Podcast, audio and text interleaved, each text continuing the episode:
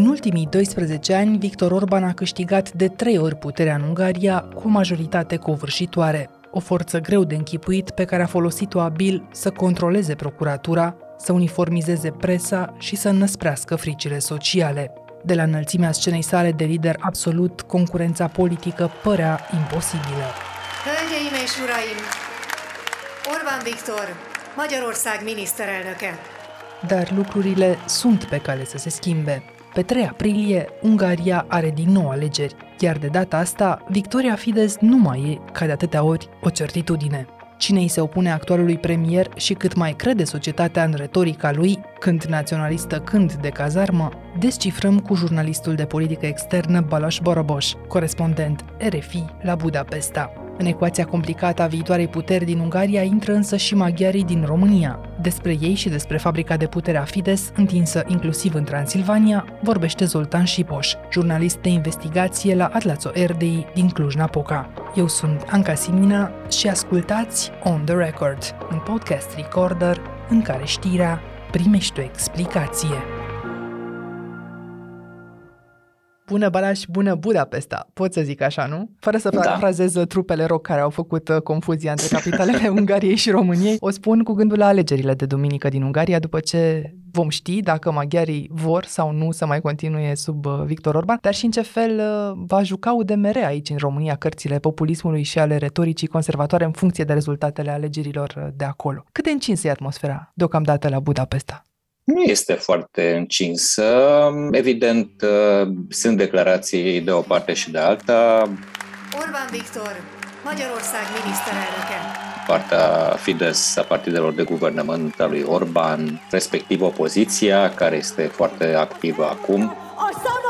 Demokratikus Magyarország miniszterelnök jelöltje, Márkizai Péter. Deci încearcă să facă o campanie cât se poate de vizibilă și cât se poate de zgomotoasă, în ghilimele evident, atât cât pot în condițiile în care în Ungaria practic toată media de orice formă este dominată de Fidesz și de guvern. În discuțiile dintre oameni, dacă în media e greu de perceput, se arată vreo posibilă schimbare de putere? Asta e mai greu de spus. În momentul ăsta, ultimele sondaje arată că Fidesz conduce cu destul de puțin, deci 2-3% în fața opoziției, practic a partidelor unite într-o coaliție electorală. Există destul de mulți alegători care vor o schimbare, chiar dacă e nesigură. Dar în acest moment pare sigur că Fidesz va câștiga, chiar dacă nu cu o majoritate foarte mare, deci nu două treimi cum a câștigat până acum. Există și posibilitatea, din cauza sistemului electoral și al împărțirii voturilor, ca Fidesz să câștige cu mai puține voturi populare, dar să primească mai multe locuri în Parlament. Evident, este un mare semn de întrebare cei indeciși sau cei care în sondaje nu și-au exprimat preferința, cum vor vota până la calcule electorale și chiar la mănunte ideologice, așa, care au nevoie de lămuriri, aceste alegeri au două personaje importante. Hai să punem cap la cap detaliile relevante atât despre Victor Orban, premier din 2010 și mult mai cunoscut chiar și publicului uh, din România, dar și despre Peter Marchizai, primul candidat uh, unic al acestei opoziții de șase partide pe care o menționai. Mai întâi, ce-ar trebui, crezi tu, să rețină obiectiv istoria Ungariei despre Victor Orban, un politician pe care l-ai și urmărit, l-ai și intervievat în acești ani, la un moment dat? Da, este o figură de neocolit, practic, în politica ungară. Magyarország mindenek előtt, hajrá Magyarország, hajrá magyarok! occidentali, uh, profesori universitari, politologi care l-au cunoscut încă din anii 90 sau chiar și înainte și care s-au întâlnit cu el uh, mai de curând, spun că Orban a pierdut uh, complet orice idee, orice mentalitate pe care o avea atunci. Este un om schimbat în totalitate, extrem de pragmatic până la lipsa oricărui scrupul și are în față exclusiv câștigul politic. Ce s-a ales de justiția și de presa ungară sub guvernarea Fidesz? Justiția cred că ar trebui să o împărțim în două. Pe de o parte există procuratura, în fruntea căruia a fost ales uh, Peter Polt, procurorul general, care a declarat și a confirmat că este prieten bun cu Orban Au existat destul de multe cazuri în care procuratura nu a început uh, nicio procedură, de exemplu, un proiect de iluminare a unui oraș pe care l-a făcut din fonduri europene ginerele lui Orban, miliardar în forinți. Proiectul uh, a fost un fiasco total, deci această iluminare nu a funcționat fondurile europene au dispărut, dar procuratura nu a găsit nimic interesant aici. Partea a doua a justiției, judecătorii și judecătoriile. Aici au fost decizii numeroase în care politicieni Fides, chiar și statul ungar nu au câștigat în fața celor care au pornit proces împotriva lor. Cred că putem spune că, practic, judecătoriile și deci această parte a justiției este, practic, singura rămasă independentă din toate instituțiile democratice ungare sau ale unei țări. Presa este într-o situație mai specială când uh, Orban a prezentat acel discurs faimos la Tushnad în care formula teza democrației iliberale Magyarországon építünk, az illiberális állam, nem liberális állam. Tot atunci a spus și altceva, că ar fi bine ca proiectele europene să fie analizate nu de oameni ai instituțiilor europene, ci de oameni din țară. Ceea ce însemna, evident, voalat, că aceste fonduri vor fi împărțite de oameni mai de încredere. Ceea ce s-a și întâmplat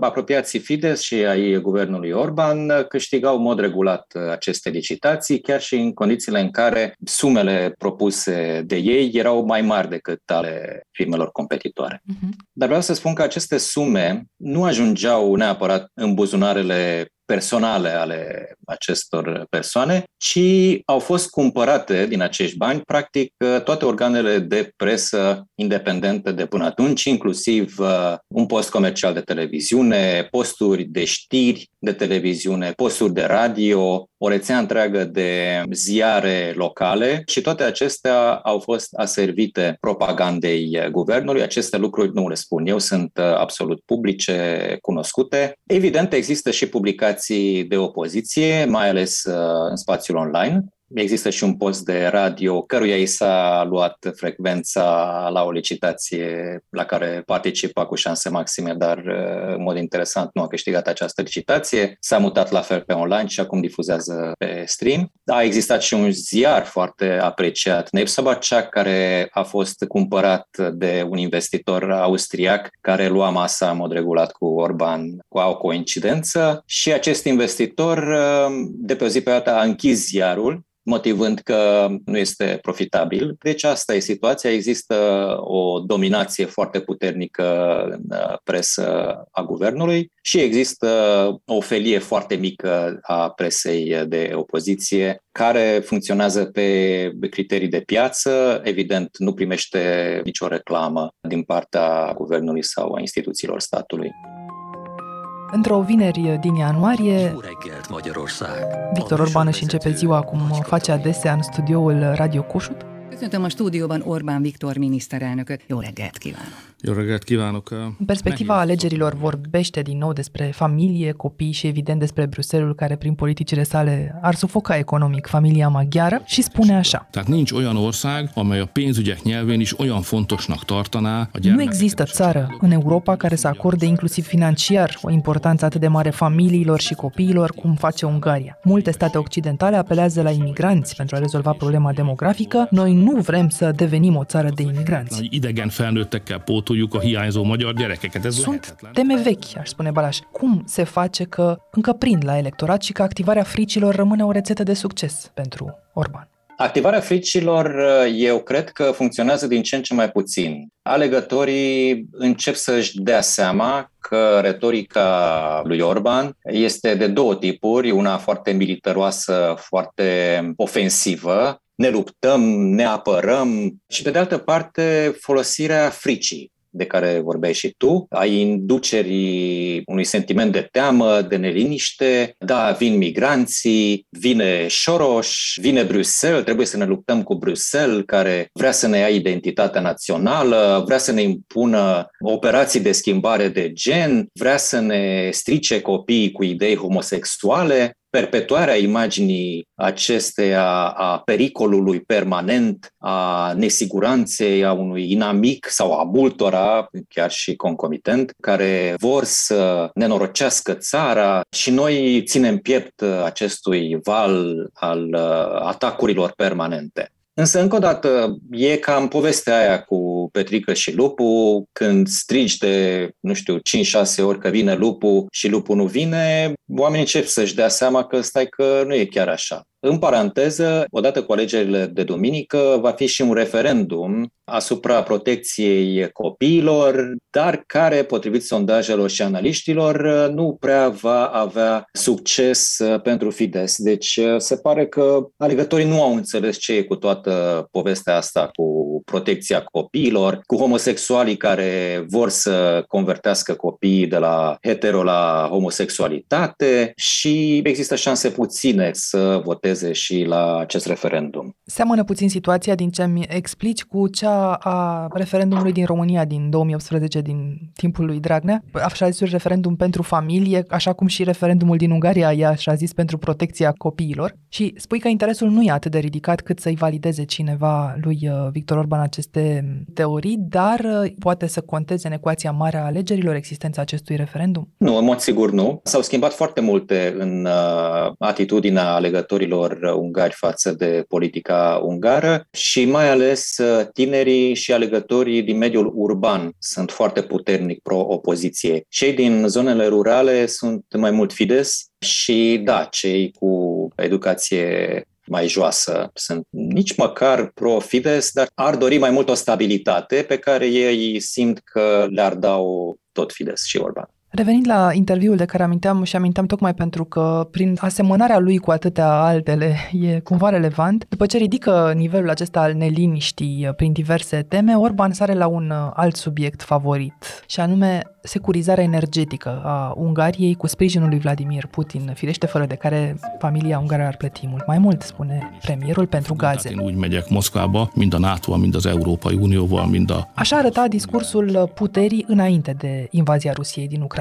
Dar cum a schimbat războiul temele de campanie electorală și chiar societatea ungară în general. Mă întreb, de exemplu, dacă continuă oamenii să se raporteze cu reticență la refugiați, unii dintre ei chiar etnici maghiari, sau teama a fost înlocuită poate cu compasiune, cu solidaritatea. Mai degrabă a doua. Au fost voluntari care s-au dus la punctele de trecere a frontierei cu Ucraina. În gările din Budapesta, unde vin trenurile de la graniță, sunt destul de mulți translatori voluntari, sunt mulți oameni care își oferă locuința, o cameră din apartament refugiaților. Evident, există și exemple negative, taximetriști rechini care cer sume exorbitante ca să ducă refugiații de la graniță la Budapesta sau în gări sau la aeroport. Au existat și asemenea cazuri, dar încă o dată nu este vorba despre o respingere grosomodo a refugiaților. Putem spune că, da, populația, în ciuda xenofobiei măsurate în sondaje, este totuși destul de empatică și destul de solidară față de suferința altora, mai ales dacă vin dintr-o zonă de război. Și la Rusia, la Putin, cum se raportează? Mai acel Putin căruia Orbani se adresa pe numele mic acum nici două luni la Moscova un atu pentru Fidesz sau din potrivă? Eu am văzut uh, o derută destul de puternică și în poziția lui uh, Orban și în retorica guvernului. Cred că a fost luat prin surprindere de invazia rusă și atunci a venit uh, cu mesajul ăsta să asigurăm pacea maghiarilor. Nu e treaba noastră ce se întâmplă acolo. Nu a formulat niciodată vreo obiecție referitoare la agresiunea rusă. Nu a numit niciodată Rusia stat agresor. Încearcă să prezinte războiul din Ucraina ca un fel de catastrofă naturală, de care e mai bine să nu ne ocupăm. Oricum, societatea este mult mai preocupată în momentul ăsta de traiul de zi cu zi sondajele chiar arată acest lucru. Pe primul loc ca factor de nesiguranță este traiul este greu, prețurile sunt mari, nu sunt sigur că îmi voi putea păstra locul de muncă. Chiar și domeniul sănătății este pe locul 3 în sondaje ca factor de temere cumva pentru societate. Războiul este undeva, cred că pe locul 5, cam așa. Și totuși suprapune Victor Orban acestor temeri această antiteză constantă pe care o face în retorica sa, Partidul Păcii, care ar fi Fides, contra Partidului Războiului sau Alianței Războiului, care ar fi opoziția. A békét akarunk, nem szavazhatunk a baloldalra. Békét akarunk, csak a nemzeti oldal, csak a Fidesz és a KDNP. Factual cât de corecte sunt aceste etichete și cum le tratează presa? Adică le pune cineva la îndoială sau încearcă să le demonteze? Păi presa guvernamentală preia calupuri de mesaje. Deci dacă ne uităm într-o zi oarecare la mai multe organe de presă, vorbeam despre această rețea de ziare locale, practic sunt fraze preluate integral, de undeva. Se transmite de undeva, evident că se știe de unde există un așa numit minister de propagandă condus de un aliat foarte loial al lui Orban, se numește domnul Rogan. Este destul de clar că de acolo vin aceste mesaje impuse presei guvernamentale, asta trebuie spus, asta publicați, punct. Dar ca să răspund la întrebarea cum e cu această dicotomie între opoziția care vrea război și Fides care vrea pacea, i-aș spune minciună, dar ar fi prea dur și ar însemna să iau partea cuiva. Este vorba despre o, cred că, reinterpretare a declarațiilor opoziției. Opoziția a spus, referitor la trecerea trupelor NATO prin Ungaria, că da, noi ca membri ai Alianței Nord-Atlantice, dacă există o solicitare din partea NATO că trebuie amplasate trupe NATO pe teritoriul Ungariei, atunci da, trebuie să fim cooperanți. Asta înseamnă o alianță. Orban nu citează niciodată textual ce spune opoziția, ci reinterpretează încă o dată, spune că opoziția ar târâ țara într-un război.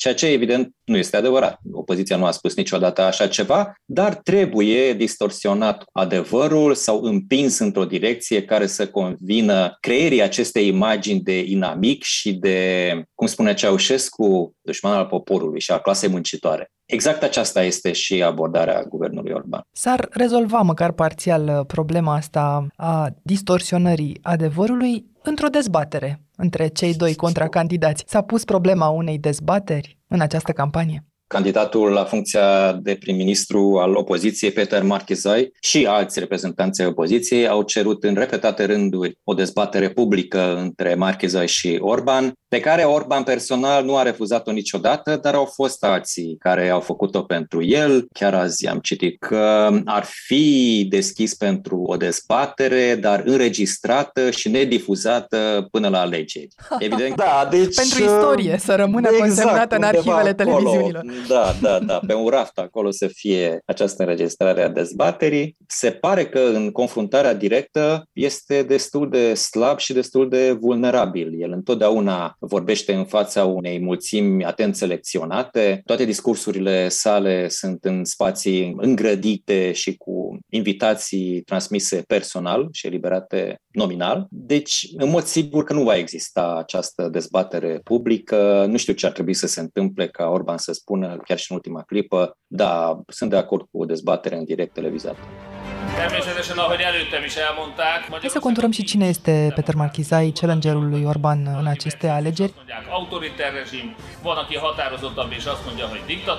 E el cu adevărat un coșmar pentru Victor Orban, așa cum îl descrie adesea presa occidentală? N-aș zice că e un coșmar. El este primarul unei localități din provincie, țineți-vă bine, se cheamă Hódmezővásárhely. Aș încerca să repet după tine, am încercat și să citesc numele acestei localități, dar nu mi-a ieșit. Da, în schimb, am da, văzut că da. e o localitate la graniță granița cu România, în apropiere de graniță, un orășel de vreo 45.000 de locuitori, care fusese până în 2018 fie Fides. Exact, exact. Și chiar a învins Peter Marchezoi, a învins o figură destul de prominentă a nomenclaturii Fides, Janusz Lazar, care a fost șeful cabinetului lui Victor Orban cumva numărul 2 în ierarhia de stat. Alegeri la nivel mic, dar cu putere de simbol național. Acelea. Exact, exact, exact. Și așa a apărut acest Peter Marchezoi, extrem de ambițios și din cauza asta aș spune că nu este un coșmar pentru Victor Orban, pentru că este o figură simpatică, foarte hotărâtă, cu mesaje destul de puternice, câteodată prea puternice, pentru care a doua zi trebuie să-și ceară scuze și să dea explicații. Și este cam de capul lui așa. Nu prea îl văd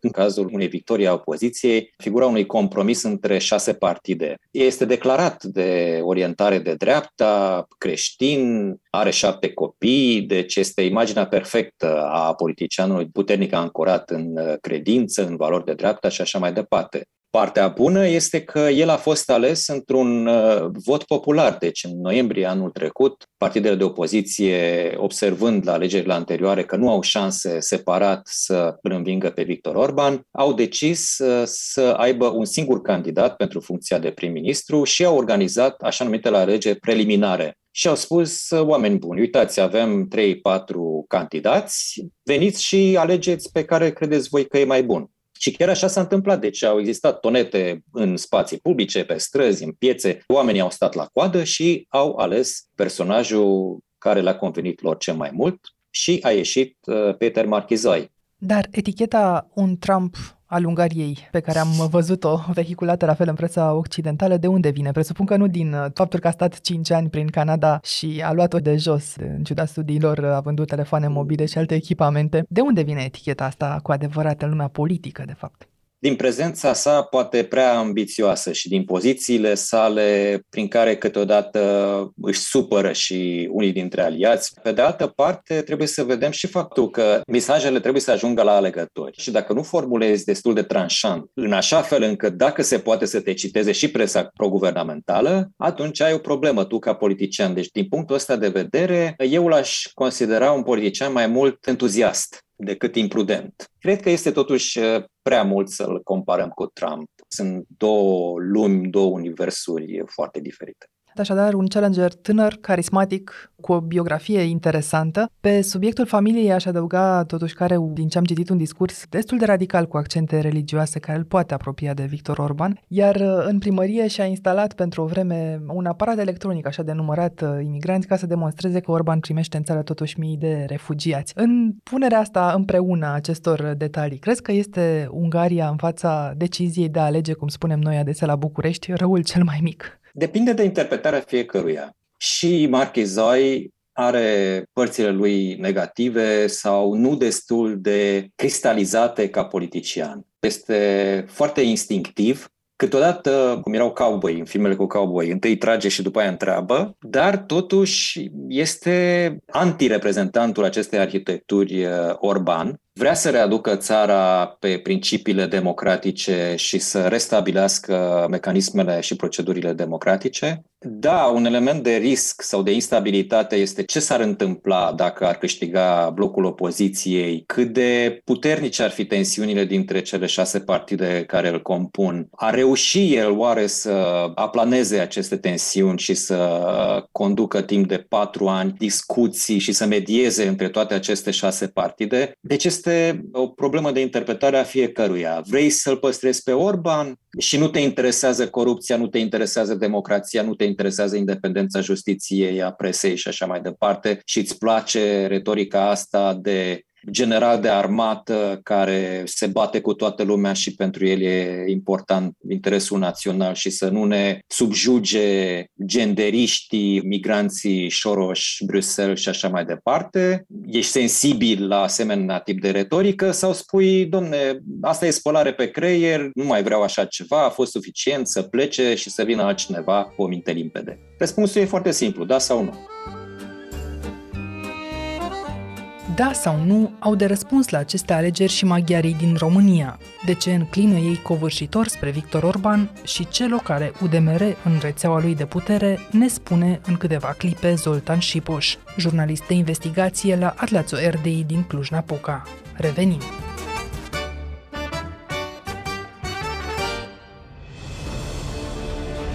Aqua Carpatica din România, patria apelor minerale. Zoltan, tu scrii de mult despre ilegalitățile administrației din Ardeal, mai ales din județele sau localitățile cu un număr important de etnici maghiari, dar la aceste alegeri ești într-un grup de monitorizare a corectitudinii scrutinului, așa cum se desfășoară el în România, unde românii cu dublă cetățenie, română și maghiară, sunt așteptați să voteze. Cât de corect și pentru cine face UDMR campanie aici. Da, maghiarii din România care au dublă cetățenie pot vota la alegerile din Ungaria. Aceasta este un vot prin corespondență noi avem un proiect de monitorizare a alegerilor și cred că cea mai mare problemă în momentul de față este acest ajutor și ajutor, trebuie să punem ghilimele, ajutor acordat de către niște organizații cu legături strânse cu politica și finanțate de guvernul maghiar. Să vă explic. Procedura de vot prin corespondență este una diferită și poate puțin mai complexă în comparație cu ceea ce suntem noi obișnuiți în România mai ales generația mai bătrână, are dificultăți în a completa aceste formulare și să le trimită înapoi la autoritatea electorală din Ungaria. Și este ciudat, dar legea electorală din Ungaria permite ca votanții să fie ajutați în acest proces. Problema este că nu este foarte clar definit ce se înțelege prin ajutor. Care este punctul în care secretul votului nu mai este garantat? Să ne imaginăm o bătrânică care nu mai vede bine și cere ajutorul cuiva, să zicem nepotului sau vecinului și îl întreabă pe care partid să bifez. E, partidele maghiare, în mod deosebit UDMR, dar și primarii, bisericile, oferă ajutor acestor oameni. Ei se oferă să strângă de la oameni aceste plicuri și să le aducă la consulatul maghiar și să le pună în urne. Deci nu știm în ce constă acest ajutor la fața locului. Ceea ce știm însă este că UDMR a primit finanțare consistentă de la guvernul maghiar, chiar și această activitate de ajutor în procesul de votare este finanțat de către guvernul maghiar. Marea majoritate a politicienilor UDMR, printre care și Keleme Hunor, susțin foarte deschis actualul guvern. Deci avem motive să credem că acest ajutor, iarăși între ghilimele, acordat, nu este un ajutor care nu are un interes în rezultatul final al votului. Fac politicienii UDMR și campanie pentru un anumit uh, partid sau doar ajută oamenii să voteze? Conducerea UDMR, dar și politicienii locali, împreună cu bisericile, cu societatea civilă maghiară, au declarat în mod deschis suportul guvernului maghiar. Există o fundație, Fundația Eurotrans, care ajută la strângerea voturilor. A avut uh, o campanie Facebook cu mesajul Oameni buni, ați primit bani, suport de la actualul guvern, Acum este timpul să-i ajuta să continue munca. Și dacă Fides câștigă, aceste proiecte vor continua. Deci așa a arătat campania Eurotrans, fundație foarte apropiată de UDMR. Cum adică oameni buni ați primit bani? Mai exact ce a finanțat aici guvernul de la Budapesta și cine au fost beneficiarii reali ai acestor investiții? Toate guvernele maghiare din 1990 încoace dau granturi organizațiilor de peste hotare. Ceea ce s-a schimbat de acum 12 ani este că sumele acestor granturi au crescut exponențial. În 2020, aceste granturi au atins un nou record. Granturile care au fost acordate către organizații de peste hotare au însumat peste 130 de milioane de euro. Dar banii sunt doar un ingredient. Eu cred că banii nu ar fi fost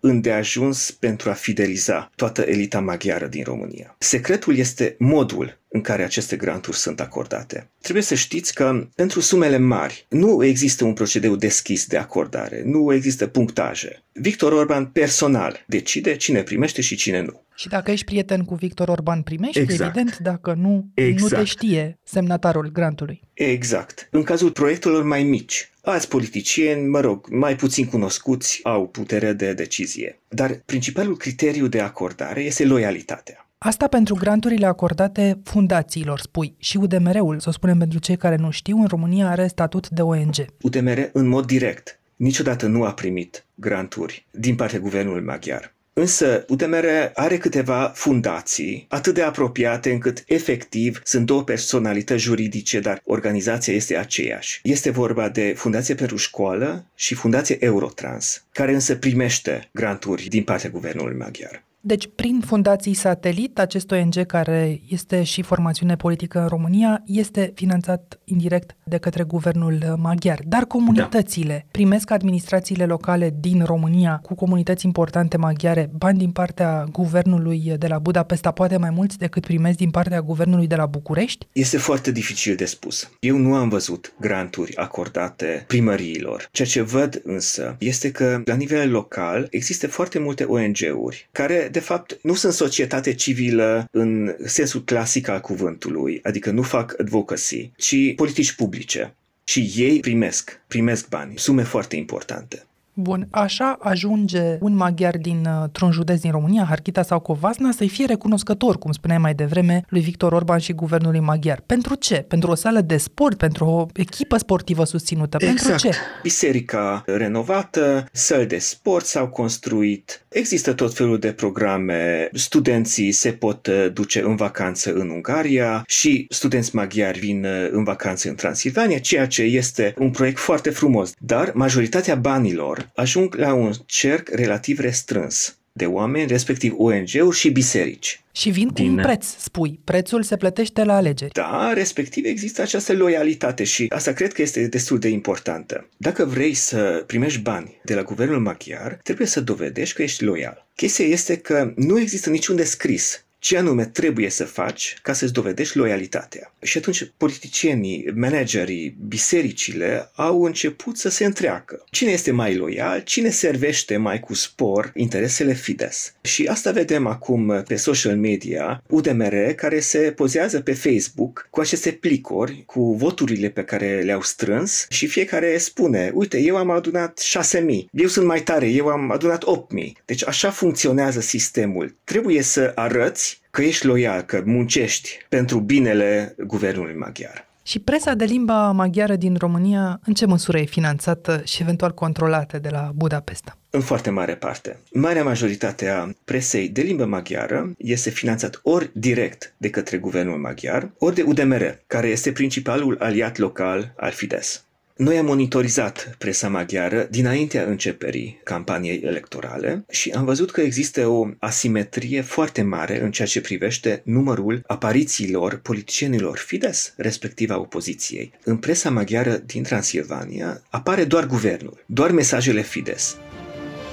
Lázár Jánost, magyarországi képviselőt, kormánybiztos köszöntöm itt az Erdélyi Magyar Televízió stúdiójába. Opoziția parcă nici nu ar exista. Victor Orban întotdeauna apare într-o lumină pozitivă, pe când Marchiza și opoziția, dacă este menționată, atunci apare mai întotdeauna într-un context negativ.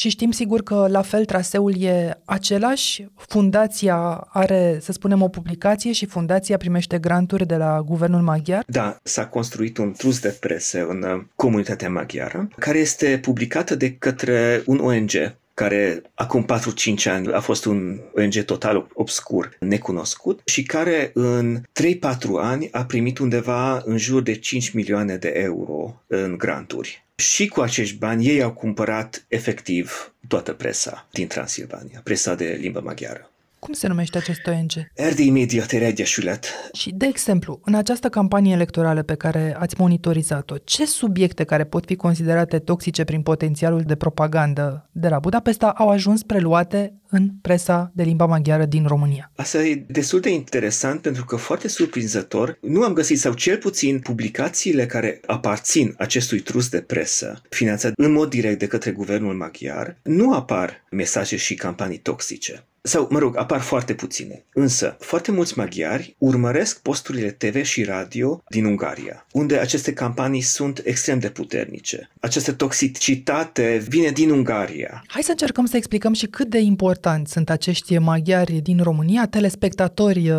în mod direct ai uh, posturilor sau ascultători ai posturilor de dincolo de graniță. Câți au drept de vot și câți s-au înscris uh, să aleagă Parlamentul și indirect viitorul guvern de la Budapesta, știm? Da, 400 150.000 de maghiari din toată lumea vor vota prin corespondență. În România au sosit aproximativ 200.000 de plicuri. Dar trebuie notat că numărul maghiarilor este undeva pe la un milion în România, deci aproximativ 20% din maghiarii din România vor vota. Problema este că sistemul este unul destul de complicat și de aceea numărul voturilor validate va fi cu siguranță mai mic. Cu acest număr teoretic deocamdată de voturi, câți parlamentari ar trimite ei în legislativ? Depinde foarte mult de restul rezultatelor. Dar ceea ce știm e că voturile prin corespondență pot aduce undeva între 0 și 3 mandate în Parlamentul maghiar. Și diferența dintre cele două blocuri în acest moment al puterii și al opoziției poate să fie atât de mică încât aceste până la trei mandate să conteze? Bineînțeles. Și ca opțiune politică îmi spuneai că înclină spre Victor Orban, dar știu da. ei de Peter Marchizai, românii din Transilvania? Nu foarte mult. Peter Marchizai este un politician relativ necunoscut. Avem un sondaj de opinie din care reiese că doar 60% din maghiari din România îl cunosc și majoritatea au o opinie negativă despre el. Ceea ce este ciudat pentru că Marchiza este un bun catolic, nu are scandaluri de corupție, are convingeri conservatoare, deci în principiu el ar trebui să fie contracandidatul ideal al lui uh, Victor Orban. Și ca opțiune de vot, cum stau cei doi? Putem doar aproxima. Noi știm că în 2018, undeva pe la 94% din voturile prin corespondență au mers către Fidesz. Nu știm care a fost procentajul exact pentru maghiarii din România, dar cred că putem spune că marea majoritate a maghiarilor a votat cu Fidesz și va vota tot cu Fidesz și acum. Peter Marchizai a venit în carne și oase la Cluj săptămâna trecută. Köszönöm szépen, én is nagyon köszönöm a meghívást. Köszönöm szépen a meghívást. És tu ai fost ziaristul care l-a intervievat chiar. Cum l-a primit UDMR și ce impresie ți-a făcut ție pe de altă parte? Eu am fost foarte curios să-l aud vorbind pe Marchizai și, sincer, am fost puțin dezamăgit. Pentru că, în loc să discutăm relaxat despre problemele care ne afectează, Marchizai a repetat doar acele mesaje de campanie pe care le-am auzit deja de foarte multe ori. Orbán Viktor kifütyülték a békemeneten. Nem tudom, hallották ezt. UDMR-ul nu a primit, sau, mă rog, mai mari UDMR-ului nu l-au primit în mod oficial pe Marchizai, însă am observat un detaliu interesant. Zoltan Nagy, șeful de cabinet al lui Cunor Kelemen și cel care gestionează relațiile și banii veniți din partea guvernului maghiar, a fost prezent la această întâlnire. Prezent activ sau prezent spectator? Spectator. Nu s-a prezentat, nu l-a salutat pe Marchizai, dar a fost prezent tot timpul. Am văzut însă că s-a întâlnit cu Marco Bello. Asta ce să însemne? Eu cred că a fost o întâlnire mai mult de curtoazie, dat fiind faptul că Bela Marco nu mai este un politician activ și în ultima vreme el s-a distanțat de conducerea UDMR. Deci nu e un boicot uh, generalizat, nu e un boicot pe față, dar e un boicot din partea UDMR-ului față de opoziția de la Budapesta în acest moment. Da, se poate spune și așa. Dar tu ai depistat în conversația pe care ați avut-o ce anume îi uh, enervează pe liderii maghiari la acest politician, la Peter Marchizoi. E vorba de ideile lui despre lăsarea din brațe a celor anchetați de DNA, de exemplu la București, sau despre posibila tăierea fondurilor de care îmi vorbeai mai devreme? Nu, este pur și simplu vorba despre loialitate. Adică politicienii știu foarte bine că dacă Fidesz ajunge la putere încă o dată, faptul că ei s-au prezentat, s-au afișat cu Peter Marchizai, au făcut o fotografie și l-au pus pe Facebook, va fi penalizată. Așa funcționează sistemul. Eu nu cred că politicienii maghiari, primarii, au o problemă cu Marchizai. Pur și simplu le este teamă. În ultimele luni, UDMR a venit în Parlament și nu știu dacă din teama asta sau din alte calcule, cu diverse idei de legi în acord cu retorica puterii de la Budapesta. În această campanie, cum a jucat UDMR în zona de care vorbesc acum? Cum s-a raportat la referendumul anti-LGBTQ, de exemplu, care are loc tot duminică la Budapesta? Se pare că UDMR se focusează doar pe alegeri. Sincer, eu nu am văzut nicio postare în legătură cu acest referendum. Dar loialitatea asta față de Fides poate să însemne că UDMR ar putea da în viitor semne de radicalizare? Să nu uităm că totuși e o formațiune aflată la putere în România. Da, însă ce am observat, odată cu începerea războiului, eu cred că Kelemen respectiv conducerea UDMR, a dat semne clare că încearcă să se distanțeze de Victor Orban.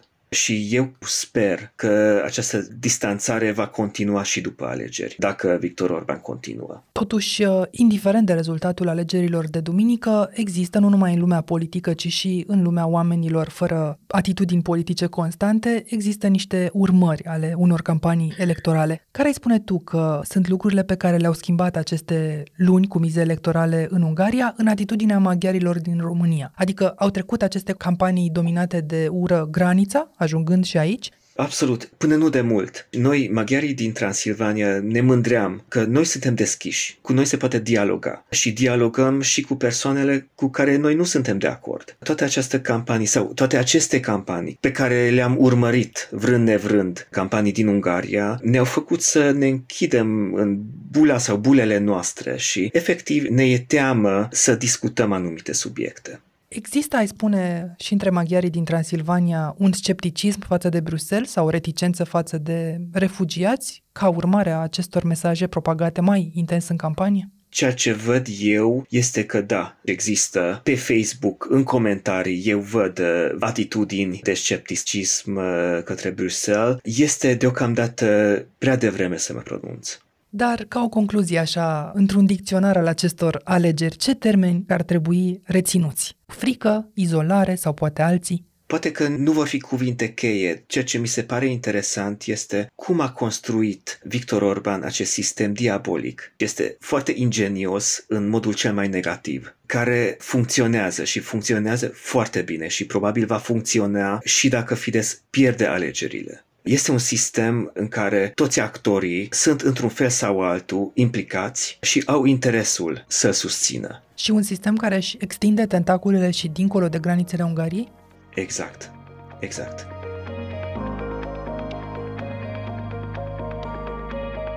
Ați ascultat On The Record, un podcast săptămânal produs de Recorder și susținut de Banca Transilvania. Dacă informațiile v-au fost utile, ne-ar bucura să trimiteți acest episod către un prieten. Suntem pe orice aplicație de podcast și pe canalul dedicat de YouTube. Iar ca să nu ratați niciun episod, nu uitați să dați subscribe. Vă recomandăm să ascultați și podcastul BT Talks, disponibil pe bancatransilvania.ro podcast.